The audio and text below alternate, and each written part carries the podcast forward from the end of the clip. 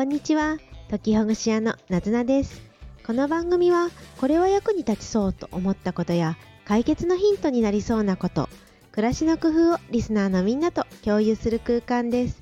皆さんの工夫や質問をお待ちしてます。はいおはようございます。こんにちは。いかがですか？私はといえば秋になって涼しくなってきたので散歩をする機会が多くなりました。先日は以前に住んでいた町へ行ってみました。この以前に住んでた町に時々行きたくなるんですよね。何箇所かあるのですけれど遠いところはなかなか行けないけれどそこまで遠くないところで過去に住んでた町というのは時々行ってみたりしてます。特に都会というわけではないのであまり変化がないような町だったのですけれどなんとなんと駅がですね、そのね、私鉄の駅なんですけど、その駅が地中に埋まる工事を今後数年かけてしているようで、今までは地上にあった駅、そして路線なのですが、地下に潜るようです。そうすると雰囲気がだいぶ変わりますよね。今のうちに今のね、今のこう景色っていうものも楽しんでおこうと思って今後何回かはその以前に住んでた町にまた散歩にしに行きたいななんて思った次第でした。さてさて、はい、えー、っと、本題に入る前にお知らせをさせてください。はい、ライブのお知らせです。今週土曜日10月21日朝8時から30分ぐらいライブをしたいと思います。初めてのライブです。これは100回ほど放送してきた記念というのもあるのですけれどそれに加えまして、ね、初めてライブをやってみようっていうチャレンジ企画でもあります内容はみんなも私もやりたいこと片付けであったりとかなかなか着手できなかった作業とかね勉強とか家事とかそれをそれぞれやるような30分間にしたいなと思っています。私自身は少し片付けをしようかなと思ってましてライブの最中はこんなことをしてますっていうような実況中継であるとか片付け方っていうことをお話ししていこうかなと思ってます。もう一度時間言いますね。8月あ8月じゃないですね。10月です。10月21日朝8時です。よろしくお願いします。どうぞお越しください。はい。で今日の本題なんですけれどそのねライブとも少し関係していて片付けであるとか整理のことについてです。前回の放送では10月に片付けると効果が高いんじゃないかなって思う場所3箇所お伝えしました。そして今日はなんですが今日は私が以前はすごくすごく汚いお部屋と呼ばれるね整理が全然整理整頓ができてないような部屋に住んでたんですがそこからいろいろと工夫をして整理整頓をして住めるようになってよかったなと思うことを3つ取り上げたいと思います。もしかするとこの私が感じた良かったことっていうものをお伝えしてであこれならちょっとやってみようかなっていうやる気が出てくるといいななんて思ってます。この3つをまず言いますね。良かったことの3つです。1つ目が、物などを無駄にすることが減って自己肯定感が上がったっていうこと。2つ目が、迷ったり探すっていうような時間がほとんどなくなったので、心や暮らしに余裕があるようになったこと。そして3つ目が、決める習慣ができて決断力が磨かれたっっていうこの3つが良かったなって思うことです。一つ一つ取り上げていきますね。まず1つ目の整理整頓して良かったことは無駄になることが減って自己自己肯定感が上がったということです。無駄にすることっていうのは例えば食材を無駄にしてしまう腐らせてしまうであるとか使ってない洋服が出てきてしまうとか使ってない持ち物がしまわれたままであるっていうようなことが多かったんです。そしてそのこと自体にもあまり気づいてなかったです。洋服とか使ってないものがあるっていうこと自体も気づかなかったということも多かったですね。ですがあれなんだっけこれとかね使ってない服があるなっっていうことがあって嫌だったなと思ってましたし何よりよく目につくのが食べ物ですね。食べ物をうまく管理できなくて腐らせてしまったっていうことがよくありました。これがいらないものはできるだけ持たないっていうことをできるようになってから自己肯定感がね私嫌だな困ったななんでダメなんだろうって思うようなことがなくなってきたっていうのがありました。はい。そして2つ目が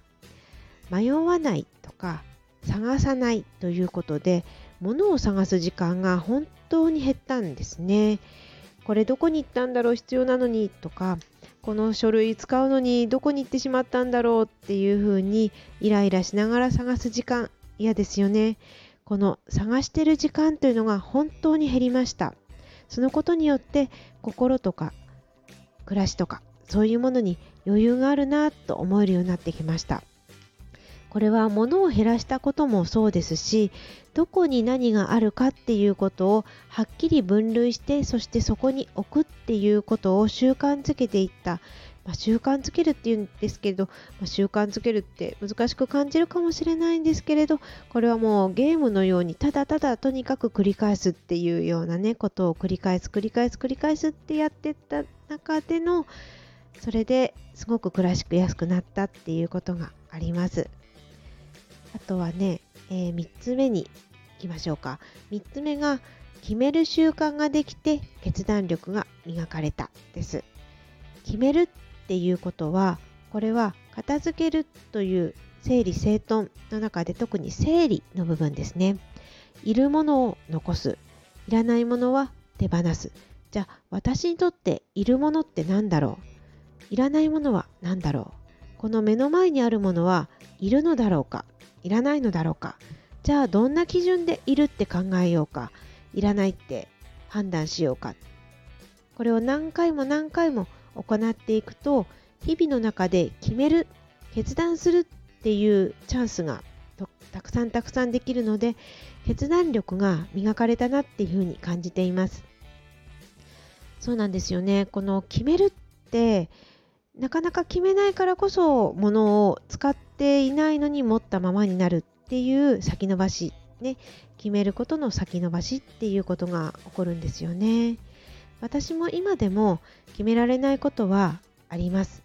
物を捨てるか持っておくかわからないから保留にしようっていうこともあります。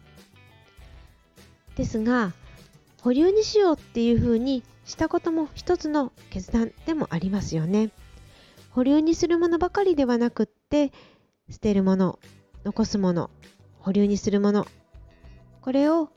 ねいろいろ考えていって続けていくとどんどん保留のものは減っていって決めるもの決めるっていうことができるようになってきたように思います。ここでね決めるっていうことなんですけれどこれ家事の中でも整理整頓片付けってなかなか他の人にお願いするのが難しい分野だなと私は思っています。家事の中でも料理や掃除洗濯というのは他の人にお願いすることが少しはできるものですよね。料理は買ってくるとか掃除は他の人にお願いするとか洗濯をクリーニング店に出すとか。つまりアウトソーシングと言われる外部に委託するっていうことができるものもあります。ですけれど片付けの中で特に整理っていうこといるものといらないものを分類することこれは他の人にお願いすることってほとんどできないんじゃないかなって私は思います。なんでかっていうとその決めるっていうことはその人のそのものその人の人生そのものなんですよね。選ぶっていうのはその人の意思が反映するものじゃないですか。だからこのものがいるのかいらないのかっていうことを他の人に決めてもらうことっていうのはほとんどできないんじゃないかなって思います。だからこそ整理整頓整理っていうのは、うん、できるようになってくるとすごく効果があるんじゃないかな。生活にね生活に変化が訪れるものなんじゃないかなと私は思っています。そんなわけで今3つ整理整頓をし続けて良かったことっていうことを挙げてみました。今思い出してもああやっぱりやってよかったなって思います。昔昔とっても整理ができない部屋で過ごしてた時は本当にうーんなんかねイライラすることも多かったしうまくいかないことも多かったです。今でもうまくいかないことはあるけどだけど過去に比べればずっとずっと成長してきたなって自分自身でも思ったりします。というわけで今日は整理整頓をしてきて良かったこと3つ挙げてみました。1つ目が無駄にすることが減って自己肯定感が上がったっていうこと。2つ目が探す時間がとても少なくなって心や暮らしに余裕ができたということ。3つ目が決めるという習慣ができて決断力が磨かれたことになります。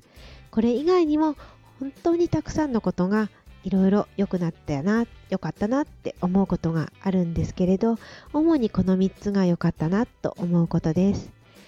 いかがでしょうか？皆さんも片付けてみてああ良かったな大変だったけどこういうふうなことやってきて良かったなって思うことあるんじゃないでしょうか？今度の土曜日10月21日ライブをしますので一緒にどこか片付けてみませんか？どうぞお越しください。では、なずなでした。またね